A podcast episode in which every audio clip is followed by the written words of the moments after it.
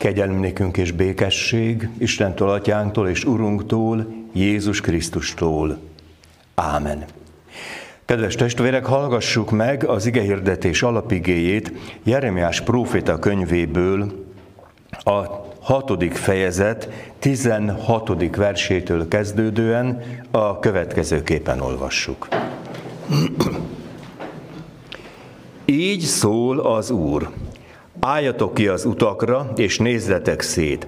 Kérdezősködjetek az ősi ösvények után, Melyik a jó út, azon járjatok, akkor nyugalmat találtok lelketeknek.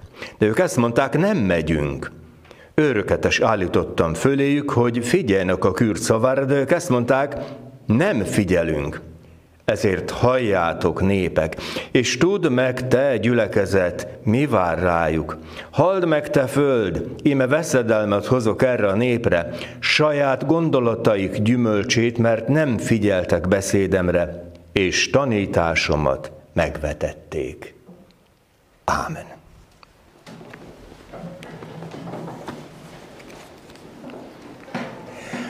Kedves testvérek, felolvasom most pár mondatot az Ószövetségből, Jeremiás próféta könyvéből. Hát szeretném látni a kezeket magasban, aki azt mondaná, hogy olyan szívderítő, lelket melengető volt az a pársor. Hát miért is nem? Hát azért, mert ott van egy ember, aki lerámolja a népét, bocsánat, hogy a sárga földig, és azt mondja, hogy Istentől vettem Hát pusztuljatok el, hogy így fogtok tovább élni. Hát én ezzel ma nem leszek népszerű, ha ezt fogom szépen kibontani.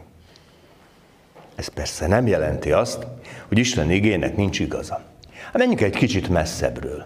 Jó, nem vagyunk mi olyan rosszak. Hát legalábbis a magunk szemében, nem? A kérdés, az ember örök kérdés egyébként mindig ugyanaz az egyik ugyanaz kérdés, ez állandó.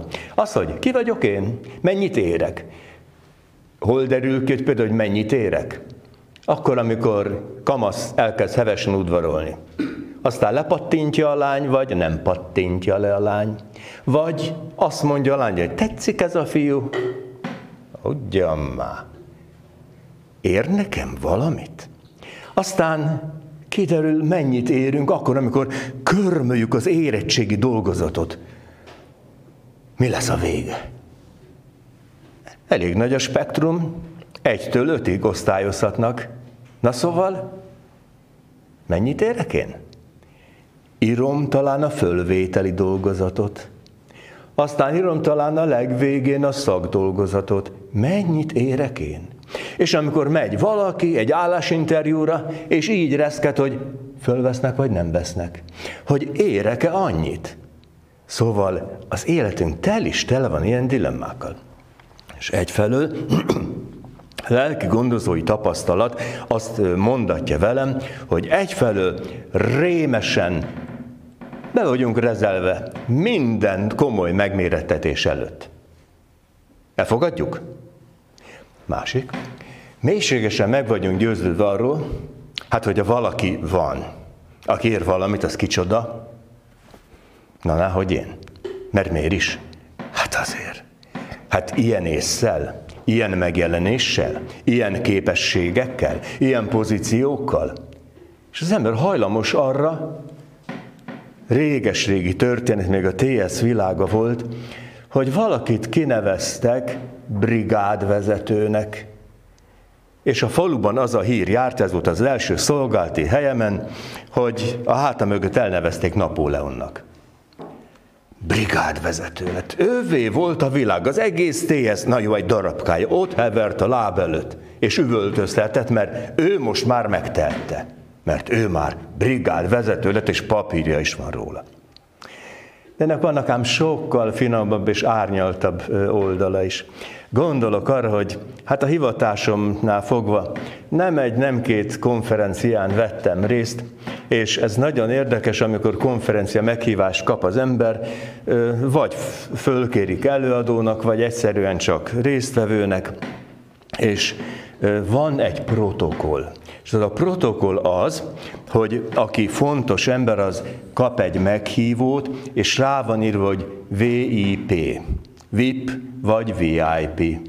Ez a very important person, a nagyon fontos embernek szól.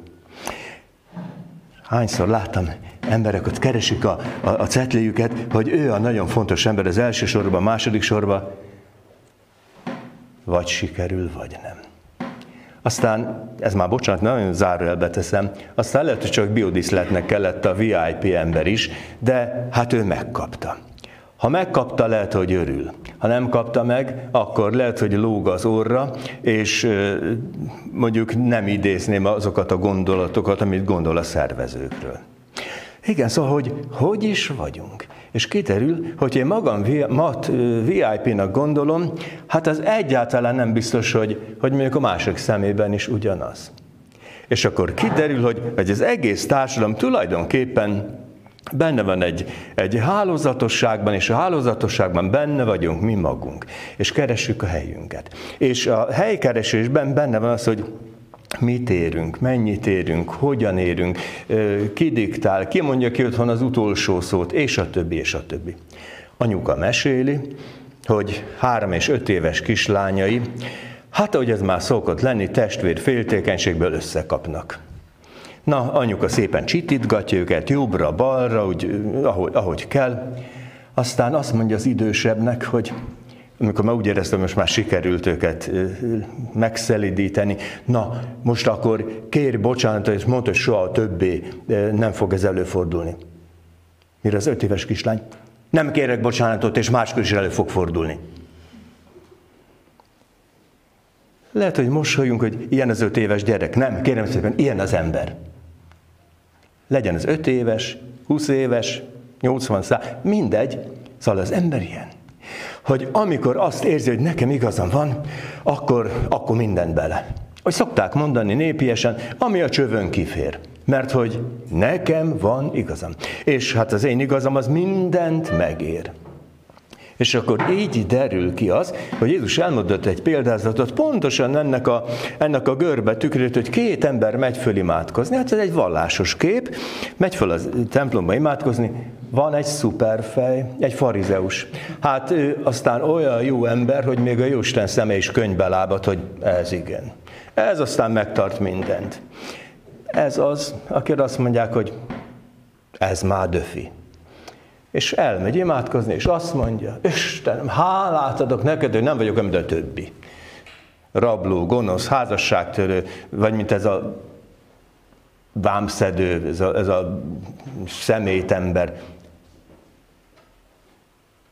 Tudja, hogy ő kicsoda. Sőt, jobban tudja, hogy ő kicsoda.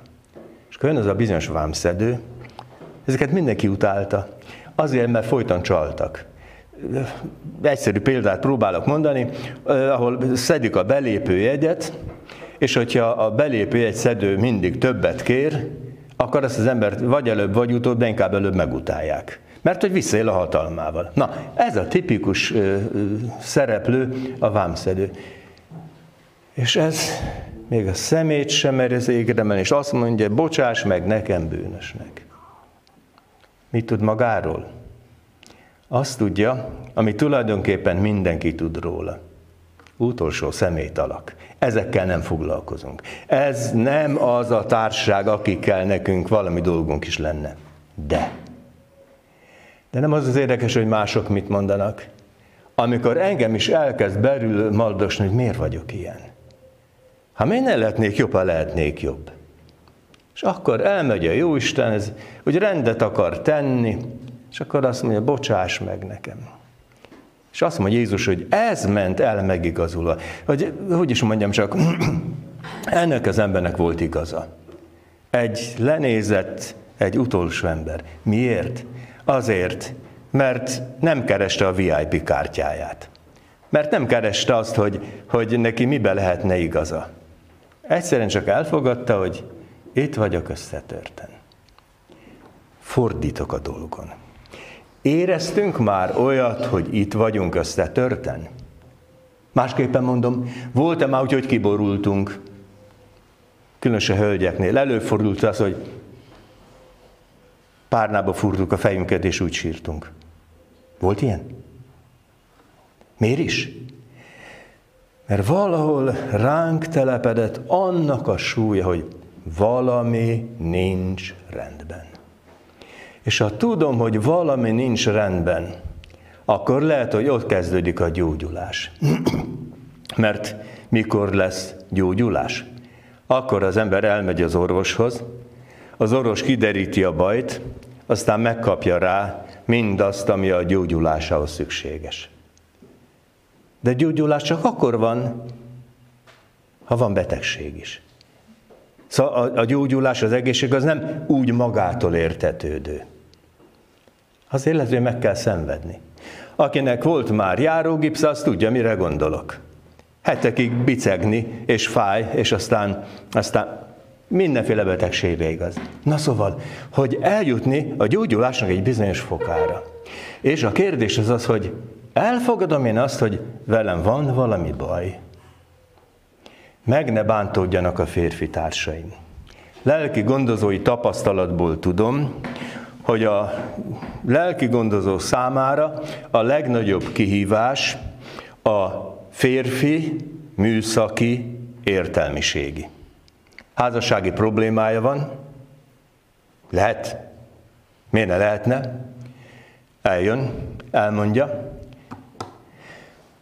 ezt nekem kell megoldani, mert én rontottam el. Meg kell gyógyítani magam. Mert hogy mérnök. Itt kiesett egy csavar, azt vissza kell csavarni. Mintha az emberi lélek, meg az emberi lélek ennyire egyszerű lenne. Nem ennyire egyszerű. Sokkal, de sokkal komplikáltabb. És senki ne szégyelje. Hogyha a bajával elmegy a papjához, lelkészéhez, elmegy gyónni, az se baj, ha pszichológushoz megy, az se baj, ha pszichiáterhez megy, csak való keressen, keressen fogódzót, aztán találja meg azt, ami igazából fontos, ami előbbre viszi a dolgainkat. Mert, mert hogyha minden azt mondjuk, hogy csak ennyi volt, nincs tovább, akkor abból sose lesz jó megoldás. És gondoljuk meg, hány kudarcunk volt? Hányszor bántottak meg már munkahelyen? És ha minden egyes alkalomkor becsaptuk volna az ajtót, hát ugye most már nincs, de ez a képzeletbeli munkakönyv, az lehet, hogy már második kötetné tartana, nem? Miért is? Hát azért, mert, mert van, amit el kell viselni, amit el kell hordozni, amit ki kell nőni, amit ki kell szenvedni. És hogy is van az? És itt szeretnék két ö, példával jönni majdnem azt mondtam, hogy élő példa, pedig mind a kettő halálos. Az egyik a múlt századi. Emlékszünk, ha másról nem, akkor olvasmány, meg filmélményeinkből, hogy elkészül a 20. század elején a világ legnagyobb, legbiztonságosabb luxushajója. Az a Chili Titanic, és az első útján mi lesz? Kész az akkori világ high-techje, csúcs technológia, ez mind bele volt nyomva. Csak az nem volt kitalálva, hogy az emberi ész, az emberi tudás mindenre elégséges. De mondok egy közelebbi példát.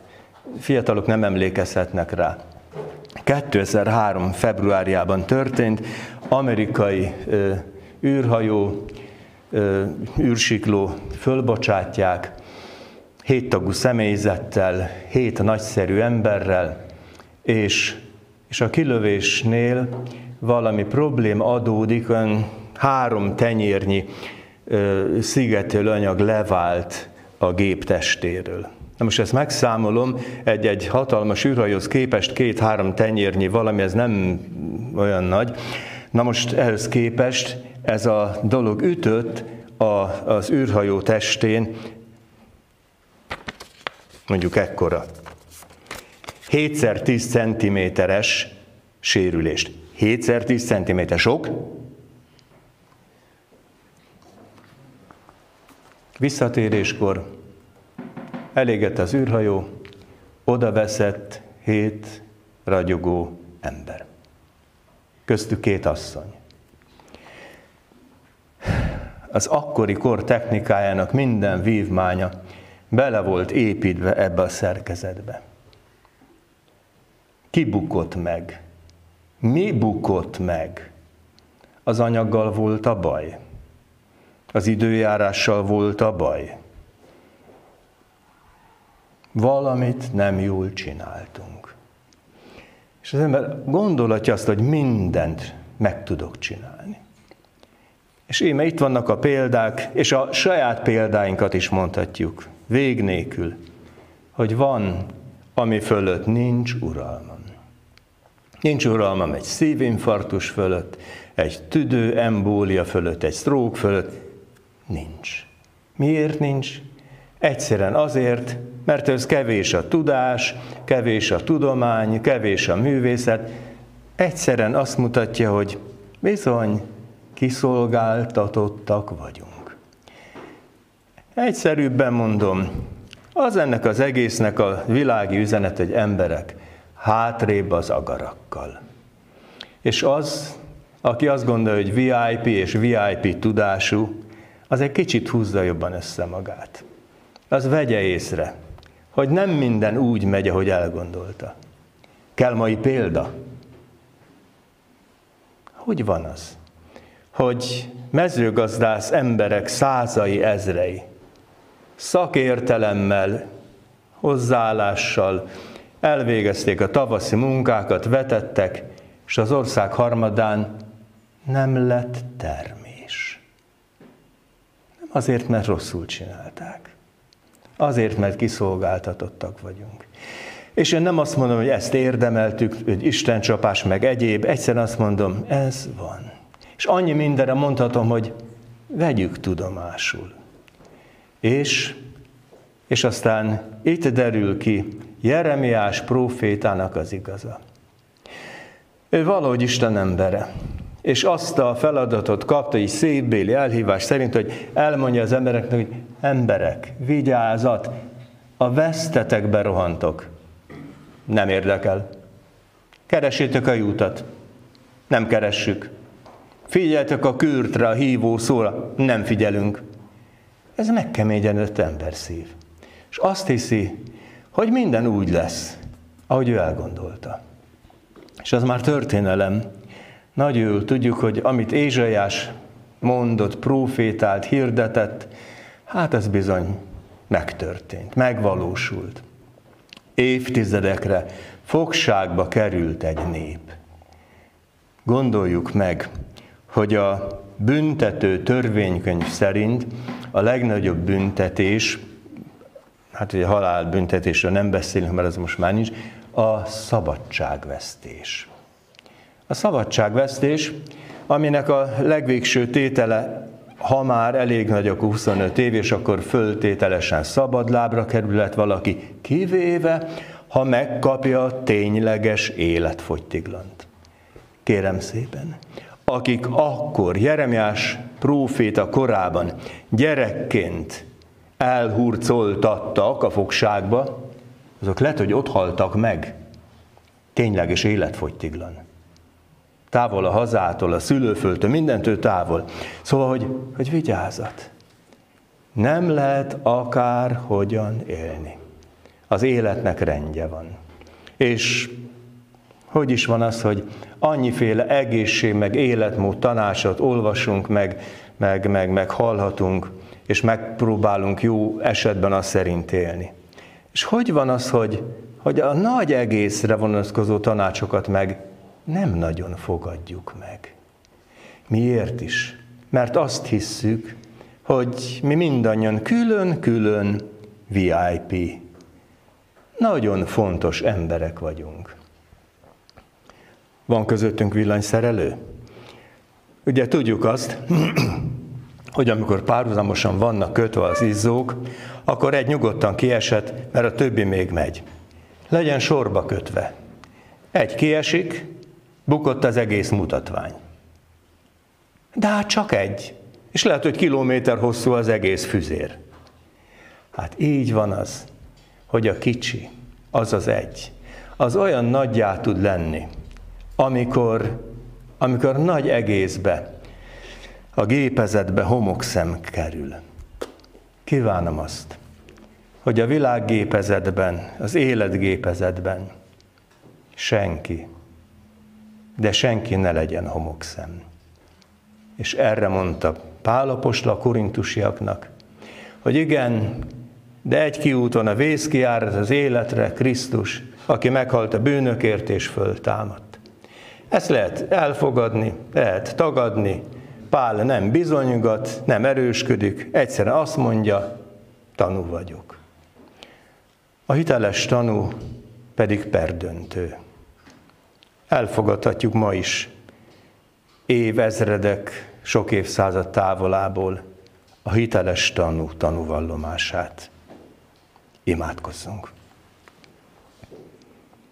Urunk, köszönjük, hogy életet kaptunk tőled, köszönjük, hogy jó életre hívtál el bennünket, köszönjük, hogy mind az, amire te azt mondod, hogy bűn, az élet ellen van, és köszönjük, hogy te vagy az egyetlen, aki megbocsáthatod az életünk minden védkét, terhét, bűnét.